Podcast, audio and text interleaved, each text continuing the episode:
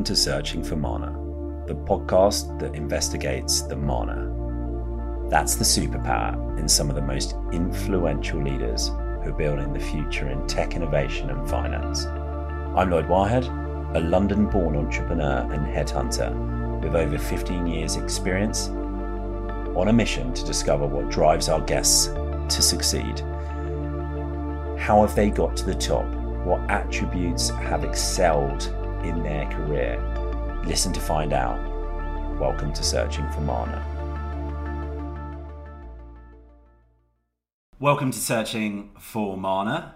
On this episode of season 2, we bring a new character, Mimi Nguyen, who is head of Mana Labs and is midst PhD with Imperial College. Mimi is studying, amongst a number of things, I think for the audience, think of it as the future of work and looking at digital tools and how they're productive and how they enable creativity. Welcome to the show, Mimi. Hello. And Mimi thought, as if it wasn't enough just to have her on this episode, that she would bring some additional academics and experts in their own domain all the way from Sydney to the show. So we have Beatrice Carrillo Garcia on the show. Hi, Beatrice. Hello. How are you?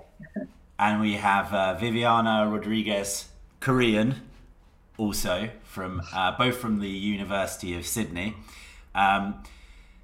For an absolute amateur podcaster like myself, to give you guys justice in your introductions is slightly beyond my pay grade at the moment. So I'm going to ask us all to do a little round table if possible. So perhaps, Viviana, you could start with a brief introduction of what it is that you're doing. Yes, I am part of the University of Sydney at the Department for Peace and Conflict Studies, and currently teaching the course Peace of Mind, the Psychology of Peace. And I ran a case study with Beatrice about leadership and transformation for senior undergraduates. Fantastic. Those are some cool gaming headphones that you've got on there, Viviana. Yeah. And Beatrice, if you could tell us a little bit about what you're doing, please. Yeah, well, I'm also an academic at Sydney Uni. I'm at the Department of Sociology and Social Policy. I guess my research path has been one, a fairly sort of more conventional one in terms of working on social policy and social change. I work in the context of China, of contemporary social change in China.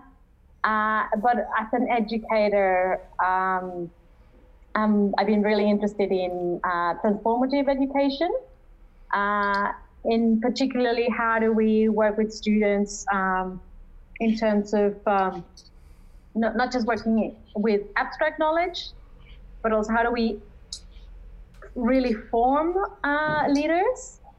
So working on, how do we integrate this idea of personal growth with also professional growth and the two coming together? Amazing, and hopefully that precursors to the audience the relevance of you guys coming onto the show Searching for Mana, because of course, you know, we're trying to find the magic that people who are full of purpose in their careers have, and the fact that you guys are connecting that from education to careers is obviously right on point. Can you give us some details about what is the project, and do you work? Do you have any online work whilst working on it? I guess as background, we should have probably also said that the framework within which we have been collaborating and working, Diana and I, has been Theory U. And the ULAB course, an online course based on the Theory U framework. And I think that's important to mention because the way in which we actually got engaged with Theory U and ULAB was actually all online. And so the connections that we built in terms of just collaborations to build the prototype that we're doing, but also in terms of now building towards our own research on collaboration within this framework has all been online. We started off face-to-face, but then of course the coronavirus happened and we had to move online. And maybe we can say something about Theory U. I guess we wanna... Yes, I think that'd be quite useful for everyone to have a brief understanding of what is Theory U. I think it's quite popular. Maybe I heard about it at Central Saint Martins in maybe academia, but like for Lloyd's listeners, I think it would be quite useful to hear. The key point or the key finding that Otto Scharmer, who built this theory, came through, he started off interviewing a lot of leaders in organizations, very similar to what Lloyd has been doing through his podcast, and trying to find out what was kind of like the essence that makes somebody a successful or an effective leader, or where does that actually come from. And he, in an interview with Bill O'Brien, the former CEO of Hanover Insurance, he talks about how there's a blind spot in leadership, that what matters in leadership is not so much what you do or how you do it, but rather it is the internal condition of the leader that matters. The interior condition from which he's actually operating. I don't know if that makes sense. It's kind of like a difficult thing to understand. I don't know if you get a sense of what I mean by that, but an interior condition. Not really. no, I don't. So it's. I think it's good because I'm coming at this as a layman. I don't know the theory at all, really. But of course, I do speak to a lot of leaders, and I've heard it described as an inner scorecard.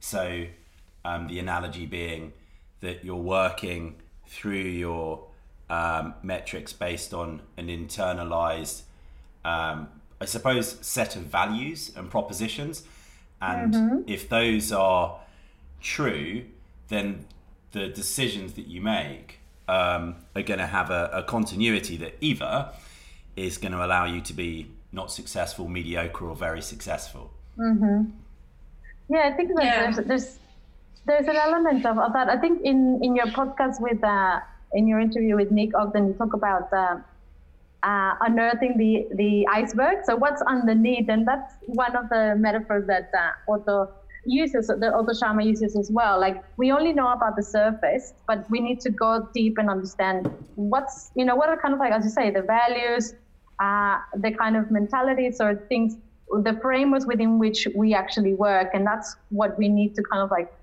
really look deep down into what's that's in a condition. That can be anything from intuition to even emotions, for example. Yeah. But I don't know if you want to add anything to that, Viviana, but I think I'm taking all of the space. No, I think also it's important to mention that when we met, we were taking this. I was taking the course, and I kind of knew already the theories that this the theory is based on, because that was kind of part of my background in my research. But why was that useful? Because that was a common understanding of the framework. The theory you use had awareness-based practices, a set of tools, and in which kind of like when take you, that's what they call the U, is a journey. When take you through the journey, you kind of like through the process, it's experiential learning. So you kind of like embody those process. So if someone say, you know, I took this course, I kind of think, oh, okay, so you went through the tools, which are the 4 levels of listening. Listening in the U theory is, I mean, listening for anything is kind of like an underestimated skill. And it is a powerful skill for not just business, but any kind of relationships. The importance of listening with an what they call, you know, opening, listening with an open mind, but also an open heart, so kind of empathy, so that there's actually an open will.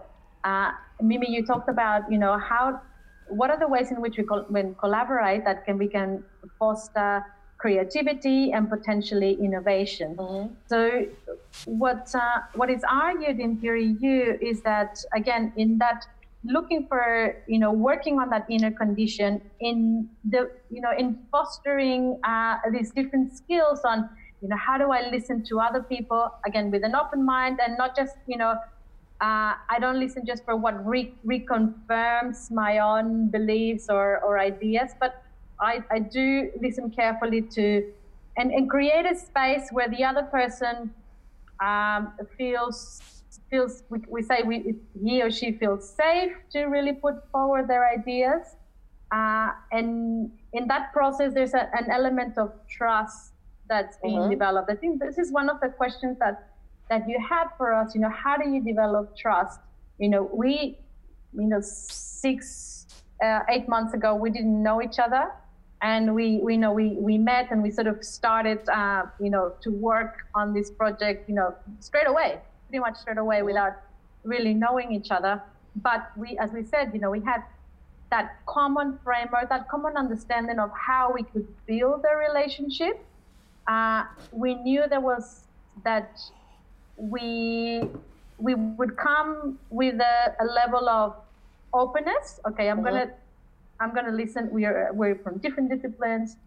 We don't know each other, but I'm gonna be open to sort of listen to this person and what they have to offer. So the argument is that real dialogue, generative dialogue, where something new can come out, can only happen when there's a strong relationship, there's a relationship of trust, where you are really willing to even listen to stuff that maybe does not goes against your own views of things. To be able to get to that point where you have the trust, where you can come up with new things, what are the markers to get you there? So what I understand is that, of course, having an ability to have empathy and listen is a very useful trait, which somebody could have come to this introduction with anyway, or it could potentially be taken through a series of development. What are the other things? So in that 7 months, what are you looking to achieve, talk about the stages you go through, to the point where you're like, right, we've got a shared understanding, there's trust here, and now we can collaborate and create? So you go through that, as Beatrice said, you know, the open heart, open minded, the generative, which is the open will. So basically, both of you are co-creating into something, and they call like the emerging future, because it's something that didn't exist. So we co-created, so far we did write a chapter together, and we had this case study, and we have a poster coming up in the Manila Visitor next week.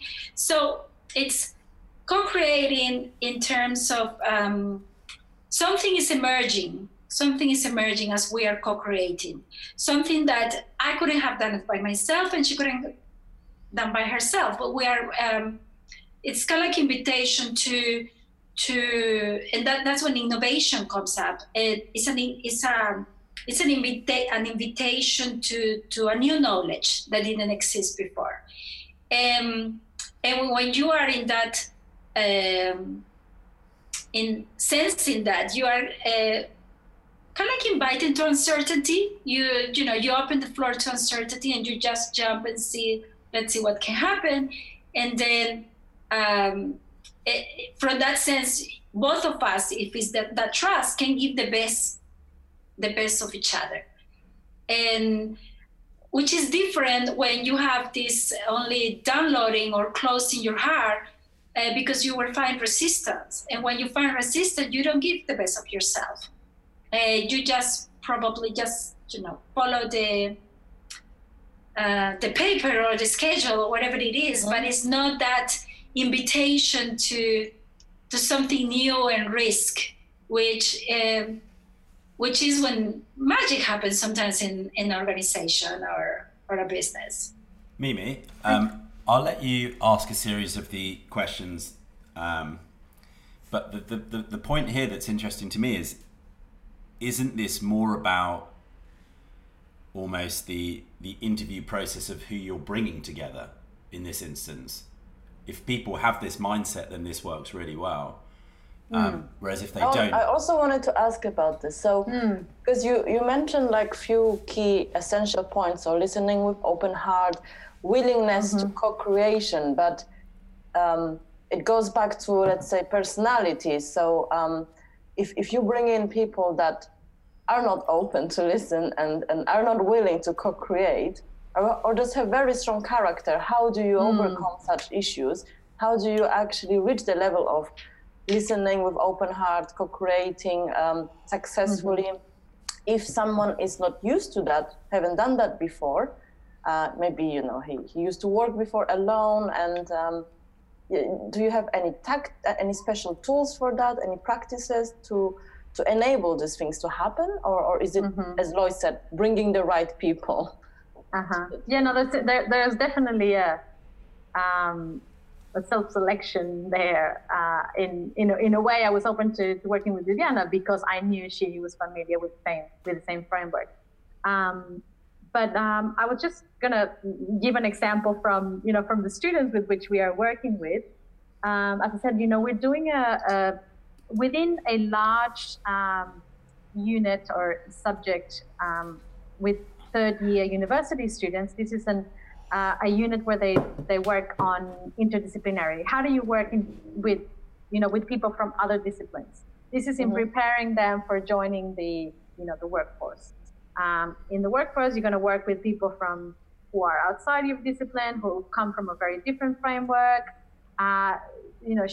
different understandings, different concepts, and so on. So we're trying to put them together and get them to do group work, and students hate the group work because there's always the issue of, one ends up doing all of the work, one brings the ideas, the other one doesn't do anything. And I guess, this is what happens then in organizations as well. So it's a similar scenario where we're talking about students here nonetheless. So within that larger subject, we get a smaller number of students to work on our case study on transformation and leadership. Not all of these students have chosen this case study, so some of them were allocated, and we know that actually some of them do not want to work on this topic. So there you have, people who actually are not really on board on this whole, working with open mind, open heart. And so, they're already, again, Theory U has its own tools. One of them is like many other frameworks, the use of mindfulness, for example. So we met with the students through Zoom. So we used a short mindfulness meditation at the beginning, just bringing people, bringing students in, you use 3 minutes to come down and, be more present. And I know that this is something that is used in other contexts where they do, if not a meditation, they can do a check-in. So it's a way of like getting people to kind of shift from, whatever they were in before or wherever they're coming from to this space where we are now in. And I guess to emphasize there in those discussions with the students, and I think they noticed that as well, and that shifted conversations, that we were not coming from judging what they were saying. We introduced them early on to the levels of listening, and we asked them to practice that exercise. So we give them a sort of a leading question, and I think this is something that, you know, organizations can easily do, where people actually get to try out just thinking, and it's not very.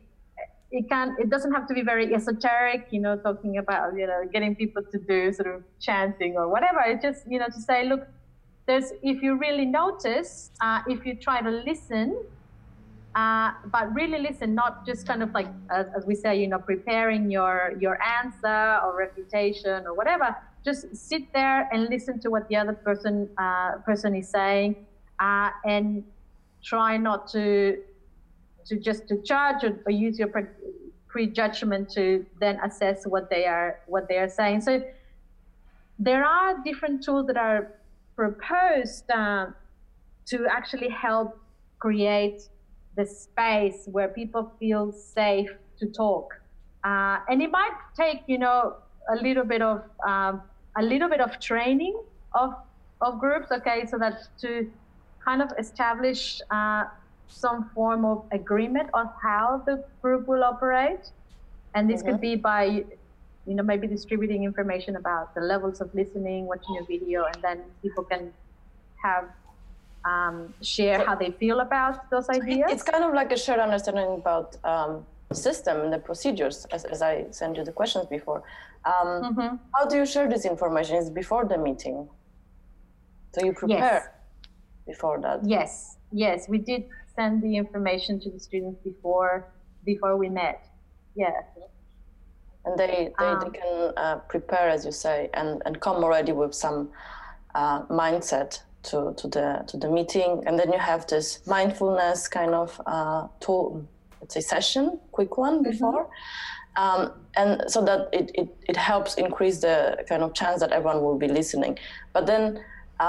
There's another study about collaboration, like cross-cultural collaboration, when there was an issue with contributing to the conversation that Asian, I think that case was Japanese students, would listen, but then they wouldn't speak much, comparing to French, for example, team members. So do you have any cases like that, and how do you tackle them? Well, we have a very multicultural student body, so we do have quite a lot of international students, including a lot of primarily Chinese students within our own groups. Viviana, I stopped you. I think you wanted to add something. Yeah, these are only two tools.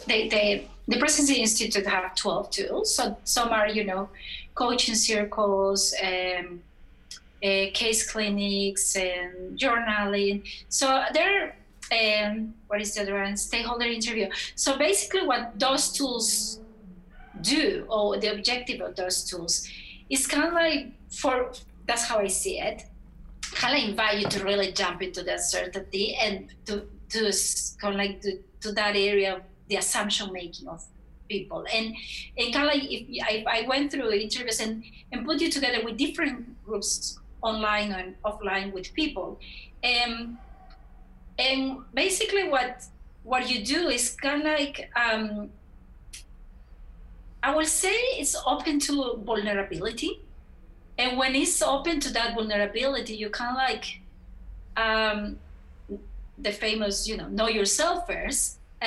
Which is kind of related to that interior condition. Once you know yourself, you kind of like, it comes up the element of courage. So when you see these large organizations that someone doesn't speak, it's an element of courage there. That, you know, and we were talking this with Beatrice earlier, what happened, you know, in this organization when we see power dynamics, you know, that's the boss, or, you know, you can speak or things like that. And so power is an element there.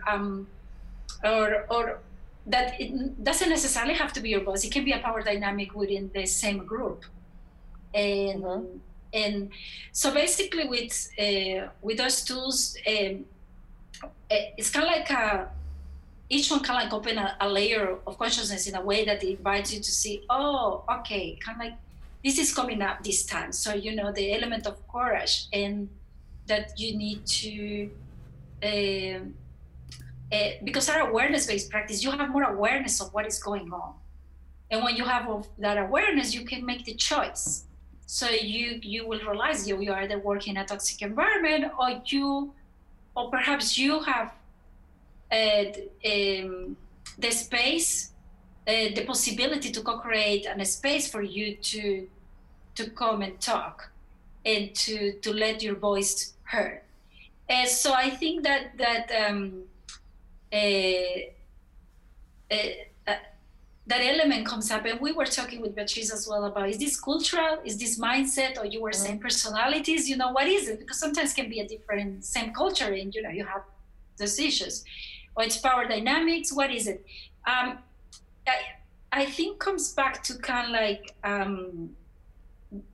what Beatrice said at the beginning, that blind spot. How do you create an environment, a working environment, in which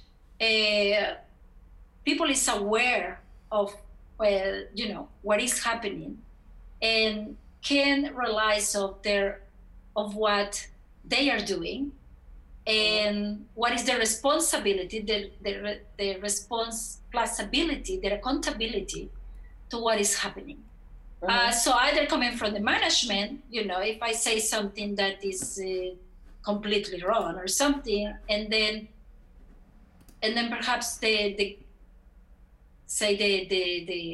group working choose to stay in silence, the silence will say more about what I just said than anything else, right? So those kind of elements, I will say, is what gives that difference in terms of relationship. So we see it more as that co-creation, as a kind of like, you know, iteration, not just of the product of what you want to create, but also iteration of the relationship of what's going on. And not to say that, you know, this is, it's not all great, but, you know, the idea is that if, you know, it can be shadows that comes up, there is an invitation to point those blind spots and to work on them. So yeah. How would you tackle that issue of this blind spot? So as an example, for example, like I have a project when we're working with different people in one of the universities that I'm involved with, and someone just raised a problem yesterday, that the problem is with communication, and this is exactly what you said. We don't know who is doing what, the awareness of what are the roles of people in the project, who is responsible for what, and how do you solve this, because it has been going since I think a long time, and we still don't know. It's kind of like there are voices that someone is taking over someone's role.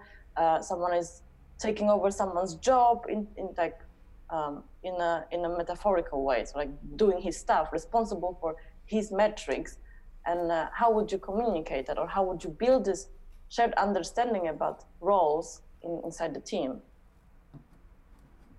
I think it involves some really fairly difficult conversations that can be, you know, awkward if you don't, if you haven't created again that space where those conversations can take place. So this is, you know, exactly the same scenario that we see with students. You know, this person hasn't done their job. This person is always late. Doesn't show up at the meetings, and they're just lazy. So there's and without saying to the student, you realize that you're actually not even listening to that person. So we had a conversation where I was with that group, where the other party is able to say, this is what's been happening in, let's just say, you know, I've had to work more hours. Because due to COVID-19, I have to help my family. So that means I haven't been able to put more work on that. So, but what I mean that conversation between those two students wouldn't have been able to happen at all if we hadn't actually put them in created where she actually felt safe to say, these are the issues that are going on in my life that I actually not allow me to work at the level that the group needs me to work in. I mean, what you're talking about there, it's also about, clarifying of roles that, would probably be more productively addressed, again, if it takes place in person, perhaps, rather than by email, that these things happen a lot by email, and there's so much misunderstanding through email. But again, we have noticed that the quality of the space in which you meet is so crucial. If you're in a meeting where you don't feel comfortable, safe, you're just not going to talk, and you're not going to bring out perhaps good ideas. So what I do often when we meet with the students is often that you go almost like in a trance, where you just try to disconnect from everything and just listen to what this person is saying and what is coming up for you from what that other person is saying. And that's where ideas start to come out. But one of the other things that I was going to say in terms of your original point about what happens where, some people tend to be more talkative or more ready to say things, and then they capture the conversation. Mm-hmm. That there are different ways of also, the theory you have some tools for gathering different forms of knowledge. Because one of the things that they work on is, again, that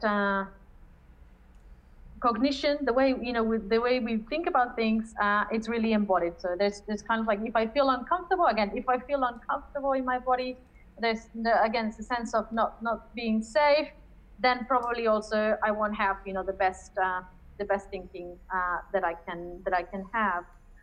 So how do people tap into their different knowledges differently? So one of them is scribing. Again, in the interview with Nick Ogden, he talks about visualizing, visualizing an idea that creates common understanding. So one of the things that we often do when we have meetings as well is that we have one person that does scribing. And we can send you a link to a really good scribe that often does the scribing for ULAB, where then there's another way in which information around, about the dialogue that took place gets sort of imprinted into an image, and that brings out different things that were there. Mm-hmm. There are others that are more embodied, like social presence in fear, where actually people are meant to move and sort of get into positions.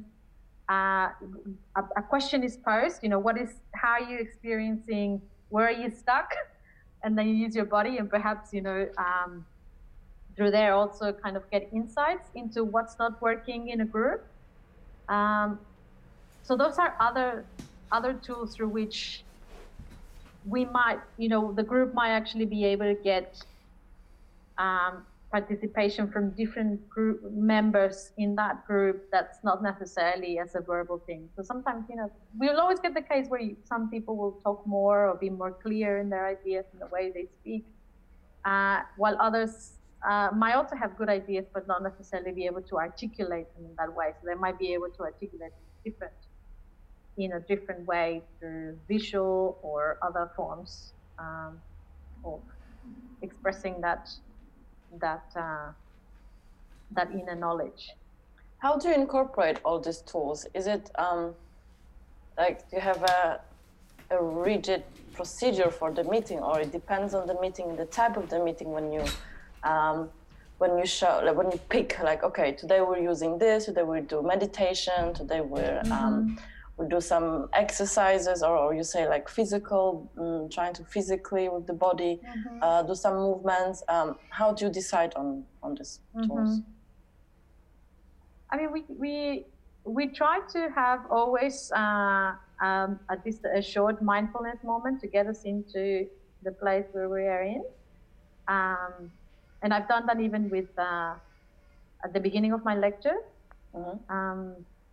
And actually, I just read I was reading an article about of a study that was done where students also had a meditation before their lecture, and they found that they were able to recollect more information when they had done the meditation at the beginning of the lecture than when they hadn't. So there's already some evidence emerging that of the benefits of such practices, even just for the internalizing or recollection of what happened in this particular lecture or in a particular meeting. So we always do that. Another tool also that Beatrice is mentioning, the arts is basically trying to, we're encouraging different ways of expression, kind of like in their learning way, that not just through maybe reports, what we commonly know from coming up, but different ways of expression and in that way incorporating and inclusive in terms of describing drawing and an image can, it's a powerful thing to show. Recently I saw scribing with music on Peter Senge, the last interview that the Presencing Institute did, which is it's amazing. And another tool for that communication, and I think a few organizations that are working with Theory U use it, is that not everybody understanding, I don't know so much the goal, but maybe we just can talk about how they separate that mindset of, you see things separate, Cartesian way or holistic way, but that everybody's intention. What is your intention today in this meeting? Mm-hmm. What do you want to get out of this? Or what is your purpose, or creating a common vision, which kind of creates a collective intelligence, but acknowledging everybody's intention within the group. That perhaps can help that communication. I think somebody entering a room have an intention. What is your intention today for this particular moment? It can be for and that can grow into a terms of what is your intention, your vision for that for the company. Yeah. So how do you communicate this? How do you make sure everyone understand other people's intention, or how do you bring everyone's intention to the same board? We go through the room. I did like going through the room, through everybody's boxes. What is your intention today, Beatrice? What is your intention today, Mimi? What is your intention today? Or and then perhaps co-create. Okay, our common intention is this, or and that can also be flexible. That perhaps may shift, or what is our vision, our common vision. That's when you want to create a common vision. So it's very simple. It's not something that takes too long, but perhaps just doing that, kind of like you acknowledge each person. I think what you're referring to is that, and a lot of there's sort of this new organizational model where a lot of organizations see themselves as living organisms. I think this idea of being, as an organization, as a business, being a living system where we really need to kind of like be aware of that relationships between all of employees within organization. You probably maybe have heard of TEAL organizations or Holacracy. I was actually just doing some research before we came into the podcast, and I found out that Patagonia was actually works under sort of TEAL organization principles, whereas you say that there's an alignment of purpose or of vision amongst all of the members of that particular business or organization or group. So I think that's why setting up a meeting with an intention where everyone sort of just says, you know, what is it that I'm actually trying to get out of this meeting? You know, how many meetings do we go in where even when we have an agenda, we don't really know what is the purpose of this meeting? This is just a regular meeting that we have, and you just sit there and know that it's going to be almost like a one-way communication, whether they're just going to tell me what I need to do or what's the new policy or whatever. So in that setting, really very little happens. And I'm thinking specifically of my departmental meetings. And so because there's actually no intention of set up at the beginning where this is actually what we want to achieve, or what we're hoping to achieve, what's the purpose for this particular meeting. So if that's set out at the very beginning, I think that really helps the conversation and sort of teasing out what is it that the group wants to get out of this, rather than just kind of like showing up, sitting there, and just wait to see what they say. There are many calls against meetings, so I think Lloyd can share some information about Basecamp. They had this theory in, I think, the 80s or 90s that meetings are useless, and I think Jeff Bezos also mentioned that the meeting should not be longer than, I think, 40 minutes or 30 minutes, and it should be more than the amount of people in the meeting shouldn't be more than one pizza that could fit or something. So it ended up with like 3 people max, and that's the point, because it's so hard to manage people. Maybe that's right. Yeah, I mean that's always in again in meetings where we work again with the principles of Theory U. We always work in groups of 4 to 5 people in what we call coaching circles. And I think this idea, you know, of working in a circle as well has become, you know, very popular. And I see that they work better than just, you know, other seating arrangements when we were actually able to meet face to face. But even in the virtual setting, you know, in ULAB we have live meetings with hundreds of people, and then they separate us into smaller groups, and then we come back together, and there's a sharing of ideas after that, harvesting in the smaller group, because otherwise you wouldn't be able to get anything out of that larger group. So there's always that need for working in groups of 4 or 5 people. What do you, so you already tested, let's say, or are testing right now this Theory U in your meetings with students. How do you see, how fast can this be implemented in more companies? And how would you convince companies to use that? What would be the value for them? Because also that they would ask about monetary value of implementing such things. It requires actually, as I asked, like someone who is aware of such tools that can pick and choose a specific one for each meetings, and how can this be actually brought into a wider industrial context? I mean, I would be when you were saying, you know, do you have like a checklist of the things that you need to do for a meeting to work? And I'll be wary to say that there is an actual, you know, step by step. Fix your organization, because in a way, the way in which we sort of try to know what sort of tools implement on the day, it changes, because you've got a sense how people are doing.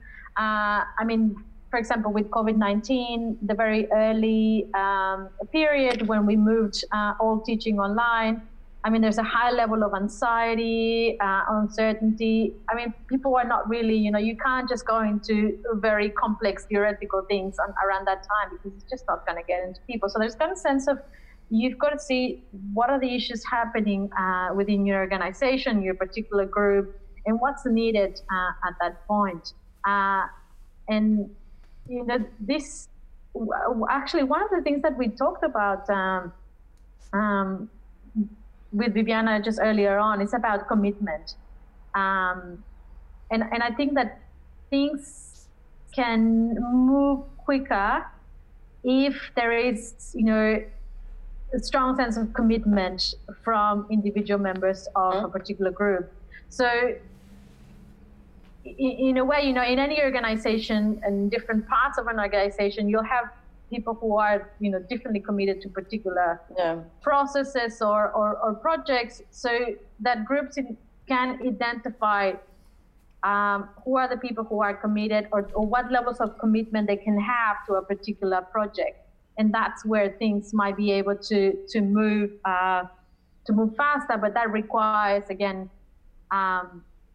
what we said before, you know, an alignment of purpose, an expression of commitment. So if we agree, or we have an alignment like Viviana and I had of what we wanted to do at the university, which was to bring the principles of Theory U, including incorporating things like mindfulness, things like coaching circles into the actual teaching. So we had a common goal, a common purpose. Then you can move things faster, and we were highly committed to that goal. So I think commitment is also an important element in whether a collaboration can work or not.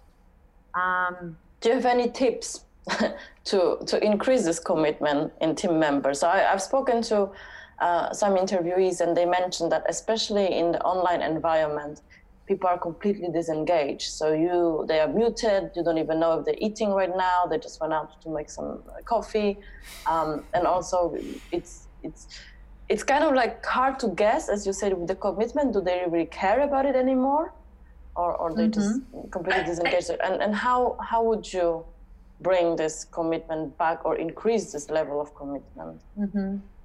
I see that very linked with the intention part. Because then you know the expectation that you can have from each person. I mean, there is I don't know, you know, you put it, you know, you can put 4 levels of commitment.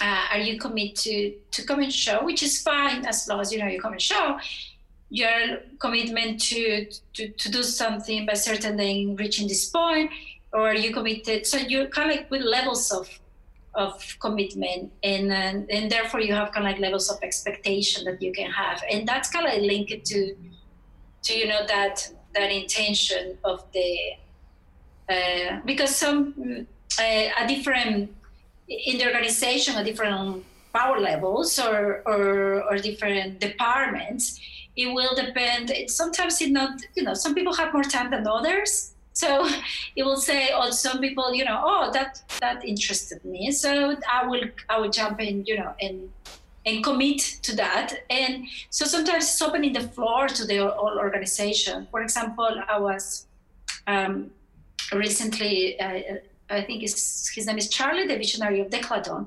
And so he talks about that they use youth theory in the organization. They have, 100,000 employees. So it's a huge organization. So, but opening the floor to everybody, you know, it will get maybe interest from here and there. But it's that, it's you know, some people will have more interest. So some people will have more time to take it. Some people will be, I don't know, we talk about kind of like consciousness in a way that, you know, oh, I didn't realize. So you kind of like, you know, at certain points you like your interest about things in that, you know, and other times you're not.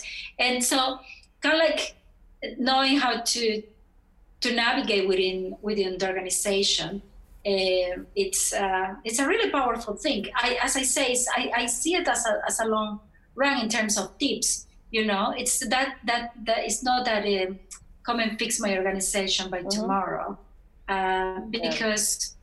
Growth takes time, and transformation takes time as well, but it pays off.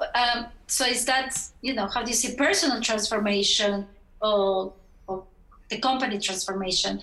But sometimes we see, you know, workshops or one day, or you know, consultant company. So trying to fix things without really see or learn first, maybe. Listening to the employees, sometimes it has proven to don't Yeah. But I have one case, for example. How do you make people accountable for such commitments? So there will be some employees, let's say, or some people in the organization who would express such commitment and who would be willing to listen, would also be willing to raise their voices in terms of what bothers them in the organization, would be willing to share the situation case, but then they wouldn't deliver. How do you make people accountable for such commitments? So how would you verify them? How would you also communicate with them that, okay, it's great that you are talking about all these beautiful things, but are you really accountable for that? Will you actually do these things? And how, if they won't deliver these things, how can we review that with them and make sure they will do it next time? I was thinking that that commitment and real commitment will also come from a sense of individuals having a reassurance that their input would then have some traction, like whatever they're going to contribute in terms of their time and their ideas will be taken into account. And I would say that would be a big sort of intrinsic motivation for putting forward commitment. So I would say that in the case that you're putting forward, that perhaps it was not a real commitment, but it was more of a I have to say that I'm committed to this because I have to, fulfill the expectations of my boss. Again, it might be hard to then to establish to what extent a person's commitment is real or not. But I guess, every organization will have its own accountability mechanisms, which might be, based around punishment or, other kinds of sort of punitive mechanisms that, everyone will sort of try to navigate around. But again, it will be back to those issues need to be then worked back in a group. They'll need to be brought back to the group where that person is engaged in a conversation of why did not actually fulfill the or did what you had said you would do. Again, these are not easy conversations to have, and that's why we emphasize so much the need for personal growth along organizational change. So the two things sort of need to come together, and this is where a whole organization or a whole group needs to be on board, because you can't do it where in an organization not everyone is on board, not everyone is, there's no alignment in purpose of what the company stands for and what the employees stand for and what values they hold. Unless there is a shared, an alignment of values and purpose between the business and the employee or the group, and the purpose, then, you're never going to get, it sounds like an ideal scenario, but I think it can be worked. And I think already there are examples of that working, but it involves a lot of work. And as Viviana said, perhaps a lot of time, I think has proven not just successfully in terms of monetary value, but also in terms of sustainability of businesses. But I agree, there are no, and these are, again, really, really messy situations. We hear about, the successes, but we don't know what actually happened, in those sort of small meetings and group work. And that work is messy. It's not always easy. But if the group is able to sit with that discomfort and work through those projects on the basis of open mind, open heart, and open will, no matter how how resistant or how much we hate somebody or how much somebody is lazy, hasn't showed up and so on, if we're willing to give them really that space, something might actually be able to emerge. Otherwise, it's not going to emerge. Yeah, I don't know. I mean, it's very positive, yeah, optimistic. Yeah, and always checking. I mean, this is responsibility. What is the ability to respond? So some stuff can happen in your personal life. So therefore, your ability to respond and be responsible, therefore, have, you know, have changed. What we've just heard is fascinating, because to be able to implement into your organization the U theory perfectly is an absolute masterclass of bringing those drivers together of individuals where the organization is at one. So where I've seen this work best in the best either startups or incubated units in large organizations is where everybody who's brought in is aligned with their incentive, and then they have a shared trust, and then they're able to, you know, kind of bang stones with each other at points, but get through that if they know that that's getting them to the same common purpose. And where you don't see this work very well is where the leadership take this from a top-down perspective. Where it works best is where everybody's pushing up, right?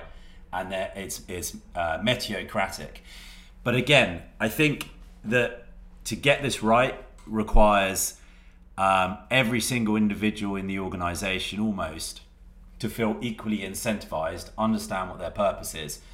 And therefore, you know, what we spend a lot of our time trying to do in the first instance is critique if that person has that opportunity in their current organization.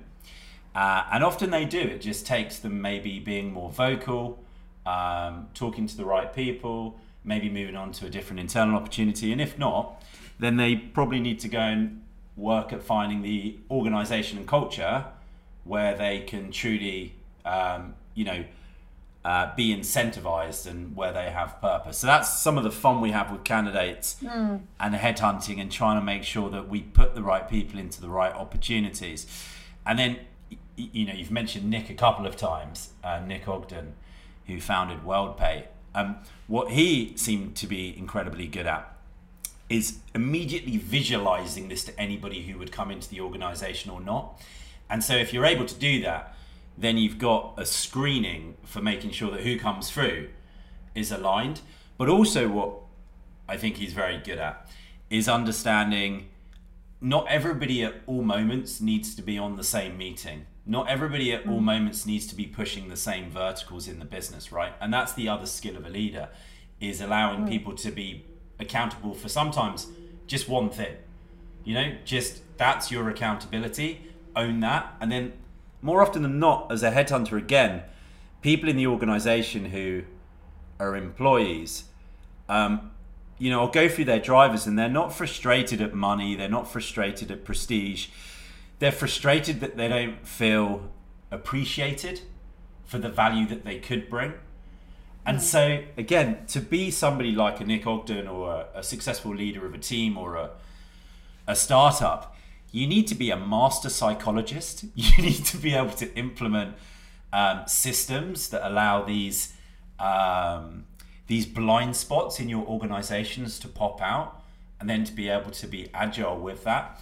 And so I suppose my question to raise to you guys is, other than being able to have these 360 gurus in the organization, and particularly because of COVID, now we're moving on to a lot more online meetings, which is great in some ways, I believe, but is also another blind spot, because, you know, an individual brings their show face to that meeting, whereas when you're in an environment for 10 hours with each other, perhaps there's more of a natural understanding, more of a circle in the meeting. How would you advise businesses looking to have best practices, who are looking to be all jointly incentivized, other than their selection process, other than some people need to leave? What tools are you looking at? What systems could people be using? Just to make the question more transactional. You know, should they be using tools like Monday? Do you not like these? We've seen in America, Clubhouse suddenly get a load of investment, which is different virtual rooms that one staff can be in at the same time. You know, as a company, we're using Slack, and quite frankly, I think actually it's quite unproductive a lot of the time for many different reasons. What are some of the things that we could take from you as actionable advice? For me, I feel that we're closer when we are online, because I can see you. You're kind of like, 40 centimeters. Like when if I will be on the space, you probably have, some distance. So I experienced that when I'm doing even my teaching, I feel everybody more is closer to me. That's interesting. That's interesting you say that. So if you're a business right now, business owner, and you're thinking about the expense of offices, perhaps we don't go back to that physical workspace. Perhaps we should have meetups in person every now and again. There's some value in that. Or perhaps actually we need to be really close and trust each other, but that is actually better online. What's your view on that? A lot of people are thinking this through at the moment. Really, this is the first time in history where so many people have had to work through this medium for such a consistent amount of time. So I think we're only just trying to beginning to understand what happens, Zoom fatigue, this and that, and how different people respond to having to work online instead of working face to face. We see the same thing with the students. Some the majority would say, I don't love it, but it's okay. Like, you can get used to it. But a lot of people do talk about, I miss that face-to-face interaction and what can come out of that face-to-face interaction. So in terms of, whether or not, I guess we will get used to whether we like it or not, to interacting more online, and how that technology will evolve. I'm sure that it will facilitate conversations.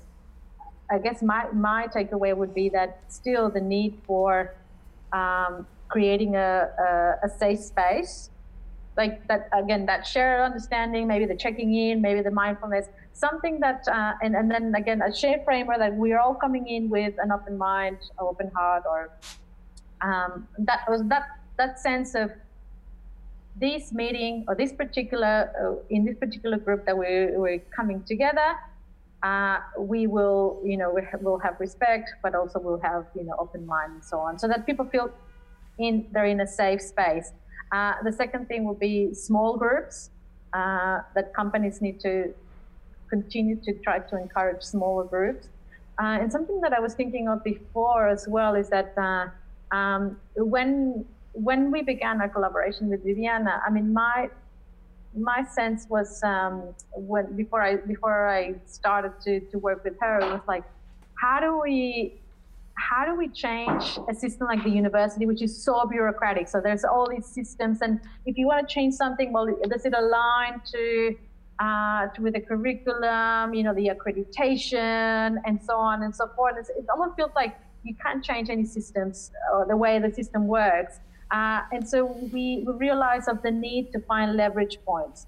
So because you were saying, it seems like you have to have the whole system, the whole organization, everybody in there aligned with this purpose or this vision. And of course, that's not going to happen in one go, or not in an exercise where you change everyone's minds, but you start off by working in smaller groups and see what are the leverage points to bring forward further change in other parts of a particular business or organization or university, and so on. So going back to your question, I guess my takeaway will be, at the end of the day, it's not so much the technology, whether it's online or whether it's face-to-face, both of them can be equally productive or equally not working. It's more about, again, what is the framework within which we are working? Do we have an alignment of purpose? Do we have alignment of intention? And do we have a set of agreements in terms of how we are going to interact with each other? I think that's perhaps much more important than whether it's in a physical space or whether it's on a virtual space. Yeah, I think That's really interesting. My view is that it can be equally productive, but we all are coming into face-to-face meetings with a lifetime of experience of how to commit to that moment. You know, you are conscious of your hands, you're conscious of your body language, you know, you give it a certain amount of respect when you're in a physical face-to-face meeting with people. And that respect and that commitment is what allows people, I think very much what you guys are rightly saying, to get the most out of that meeting in some instances. Obviously not if, you know, there's 20 people around a board table and one person's driving the agenda, but in the right face-to-face meetings. So I think what's happening with, virtual meetings is we're all getting better at it. And I imagine that the development curve is phenomenal. And actually we might find for certain personalities and for certain types of meetings, it becomes the favoured form of meeting. Mm. And I go back to Mimi's point about the book, which is called Rework, which is written very much by a technically minded individual. He clearly made the evaluation that, you know, meetings were the death of his time and productivity. And so for him, this really worked. He stripped those out. And I think in a small organization, if an individual is successfully driving an agenda and they're functional, then that's one way to think, right? But, it's the great thing about companies. You can go and choose which company's culture you like best. And of course, hopefully we're moving into a world where if people want to completely work remotely, have virtual meetings the whole time, that's going to be an offering. And if people want to go and work in businesses where the whole time's face to face and they prefer that, then go find that organization. So there will be no binary one or zero that comes out of here. That I think very positive outcome's going to be that we'll probably have more freedom of option to still be successful in what we choose to have purpose in. And the really fun thing, which, you know, already has come out of this, is that, you know, we're talking to you guys in Australia, just like I could be talking to somebody who's down the road from me in London, and therefore already, you know, it's a richer experience for us because of that. Yeah, no, absolutely. Yeah, I think it's, connecting back to the beginning and the, you know, that how that contributes to the future of work. You just do it, kind of like, you know, how do you, it's kind of like putting effort on the process, you know, flexibility to the process. You can have the podcast one way and that's it, you know, that's the only way it can be. That kind of like demo in for a large organization, kind of like how do you democratize the process within the organization in a way that, you know, you trust those each department in the process of democratization through working online, and but sometimes those programs are put in place because they are advice, right? We have to do it as democracy. But it goes back to the beginning of what is your interior condition that you are going with to this, because you can change the process, you can change the layout of the organization, you can change the way you work online, offline, but it kind of like we didn't have time to look how I was operating, which qualities are coming out with, you know, I don't think it's a difference in a way. So I think that's going back to, in terms of maybe the leadership, you know, what is the interior condition that everybody's coming with to that future of work, and hopefully with COVID-19, you know, a layer into questions that have kind of like came out with sometimes crisis helps for that, for everybody in reality. Yeah, absolutely. Mimi, have you got any more points to make or questions? No, I'm very happy with my all the answers, and it's a lot of things to digest. I think it's a lot. It's actually, as you say, a good moment that happened to us to look back, to reflect on how we used to work before, whether that has been successful or not, and it's this creative force that came up from the crisis, I think, and we should use this chance to rethink, reflect, and plan the next steps with the new constraints. And I guess also that what I see is also a big generational change as well, because sort of the millennials have worked in or have grown in a very different environment and perceptions of work. So their idea about work, I think it's also changed. And they've grown up also being very familiar with things like meditation and being much more aware of mental health issues, of precarity in work. So I think even there, that's also going to shape work in the future as well, and the common goals or things that people want to get out of work. Yeah, absolutely. That's really interesting that a lot of the people who are super successful, and by that I always have to reclarify, I don't just mean in terms of monetary. I mean, you know, well-rounded, happy individuals in their personal life and careers across all the things that you guys are mentioning here. One of those is certainly meditation for sure, and one of those is absolutely reflection, and it goes back to that understanding your inner scorecard. And I think that it's been a pleasure to understand a little bit about the theory of you. And what we'll do is we'll leave on the show notes a link to the book or any literature that you guys share with us that the audience might like to then read after listening to the podcast. Thank you so much for your time, guys. Absolute pleasure. Thank you. Thank you. Pleasure too.